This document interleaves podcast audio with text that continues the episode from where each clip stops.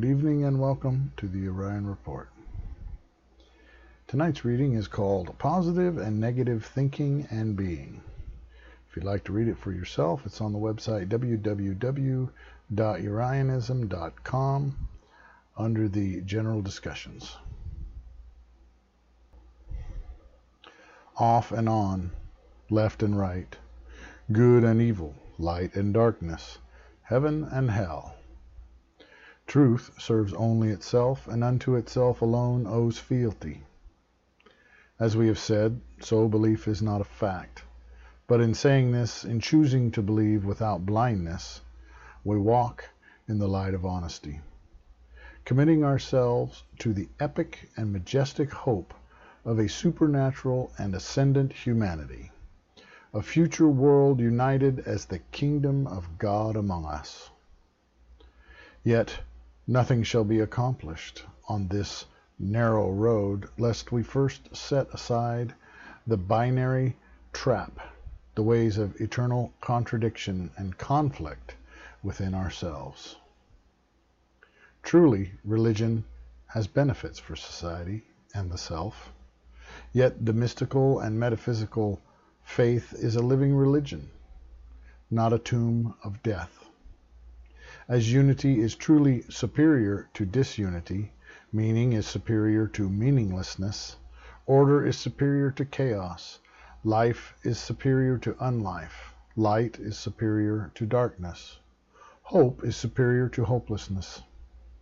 Indeed, eternal life is a truly healthy aspiration that drives back the shadows of despair and darkness of nihilism. Have you ever seen, known a couple that has been wedded for 40, 50, 60, or even 70 plus years, and when one dies, the other soon follows? a beautiful aspiration. They lived and died as partners, and I tell you true, I believe it true, that they remain forever as two who are one. A far superior ideal in comparison to the vacuous and vain, grotesque, romantic standards of our current era. But can you honestly stand to it? Reach out and grab it? Raise yourself up? on that high bar? Do you think such couples cross that line of triumph without sacrifice? Tears, compromise, conflicts, and a whole lot of forgiveness along the way? Should we cast the bar down into the abyss for lack of attaining it? Is it not preferable to be able to walk the streets, enjoy your shopping, take a drive in the countryside without worrying about being waylaid, robbed, killed, or worse? Is it not preferable to live in a society that is clean and orderly, racially colorblind, merit over race, rather than one that is chaotic and lawless? Do you not prefer to live in a nation where children are educated and raised in love and righteousness, morality and enlightenment, wisdom and truth, rather than in a nation where they are indoctrinated into hate and confusion, division and perversity, weakness and neuroticism? Would you want to be a part of a shining and mighty people? whose vision is sacred and epic, or among a mediocre and bickering people who hate themselves and curse their own victory and success? Was it better to live in a nation with purely mundane temporal concerns, let alone a nation with utterly satanic, vulgar ideals, or within a nation that has a grand vision and goal beyond that which is merely terrestrial, materialistic, or bestial, even vulgar and low. Yet, who is willing to do what it takes to achieve such goals? Do what is necessary to create such nations, let alone such a world? positive and negative, soft and hard, passive or aggressive. Positive thinking will not get humankind to the higher ground, neither negativity, but only by seeing the facts, the real facts of life, human nature, and our world, the harsh realities of the universe we live in and the bodies we inhabit, and coming to grips with it, can we succeed as individuals and countries. For a Urian, the goal of overcoming the trap of reincarnation and attaining ascension as a living soul requires us to be honest with ourselves, to see ourselves as we really are, rather than who we want to be. Most people are incapable of accurately and honestly assessing themselves either due to a tendency to want to always frame ourselves in the positive, no matter how negative our traits may be, and or because we are addicted to putting ourselves down and thereby are incapable of seeing our positive traits. More than this, we are very challenged in regards to knowing what is truly positive and what is truly negative. As idealistic and altruistic attributes can be the most detrimental to ourselves and others. If our definition of good is rooted in normalizing our own bad behaviors or justifying our flaws, then is it good at all? Still, how can we judge a flaw or a virtue at all? As such, we look to a God breathed standard. Nature sets a pragmatic standard the survival of the fittest, or most adaptable. The angelic sets an altruistic standard of less selfness, selflessness. The demonic calls us to utter excess and self service, self worship, as the path to perfection. Ergo, venerating narcissism and psychopathology.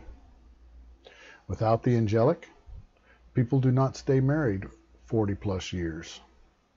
Without a bit of self service, life is reduced to the brutality of survival and or the dronedom of victimhood and servitude. In the purely Christ-like path, those who are most bestial will kill us all. But then again, they will ultimately kill themselves off as well. So, we are faced with the need for balance, at least while dwelling in this plane of existence. Humans with conscience are moral animals, and even Jesus liked a good party. Dealing with the problems of humanity is impossible unless we first see ourselves for what we are. First, we are animals. Secondly, we have conscience, and so we are partially angelic. Lastly, we can be extremely selfish and are capable of abomination and cruelty on a horrifically demonic scale. And so also we are the offspring of the fallen. The nature of humanity and the physical plane forces us to be willing to fight, struggle for survival, and to do things that are distasteful, just to stay alive and resist the tyranny of other human beings, not to mention of other life forms in the universe. I tell you, as a belief based on observation and experience, that there are life forms in this universe that make the worst humans seem quite sweet by comparison.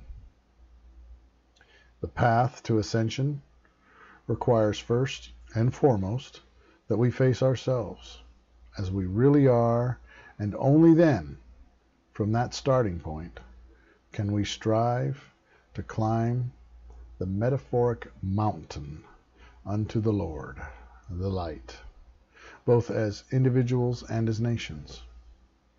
In this frame, many features of the kingdom vision might seem odd, but they exist as part of the teachings for pragmatic, realistic purpose, rather than a purely idealistic standard. Two and four generations in, the true power and wonder of the kingdom vision begins to fully appear, and the miraculous becomes attainable for humanity. The lesser and greater rites of awakening being key to such a society, in order to transform the very core nature of the human animal into something transcendent. The drastic nature of such rites are mandated by the calcification of human nature itself, as it now stands in contrast to what we can, with necessary efforts, become. In assessing anything, especially in the realms of politics and society, be pragmatic, honest, and realistic. No human leader is going to be perfect. All are flawed, especially holy men and women, and all will fall short of your expectations. But do they get the job done? Do they move us toward the goal? Do they move that ball down the field or move us further away from the divine and ascendant? Do they move us toward the kingdom ideal or away from it? Bold and decisive leaders are far superior to weak and wishy-washy leaders. It's simply a fact. A mighty people with a grand vision of themselves and transcendent goals for their future, holding themselves to a godly and martial standard in fellowship and balance are simply going to succeed. In the face of all rivals, this will prove true always. Lastly, I extol you, O Urians, few though you may be, to view yourselves as a spiritual family, a sacred people, called to stand apart and walk the ascendant path of immortals. Do not be sheep, neither goats, lions, or lambs but bulls and rams. Embrace the Most High as your parent, Mother Wisdom, Father Word, the angels as your elder siblings, the saints and martyrs as your kinsmen. Your race is Urian from heaven. Your nation is eternal. You cannot die, but only rise. God is our everlasting emperor, our divine leader Blood is thicker than water, but spirit endures long after blood and water are ashes and dust. That's tonight's reading. If you'd like to see more of these wonderful readings, please visit www.urianism.com. Thank you and God bless you.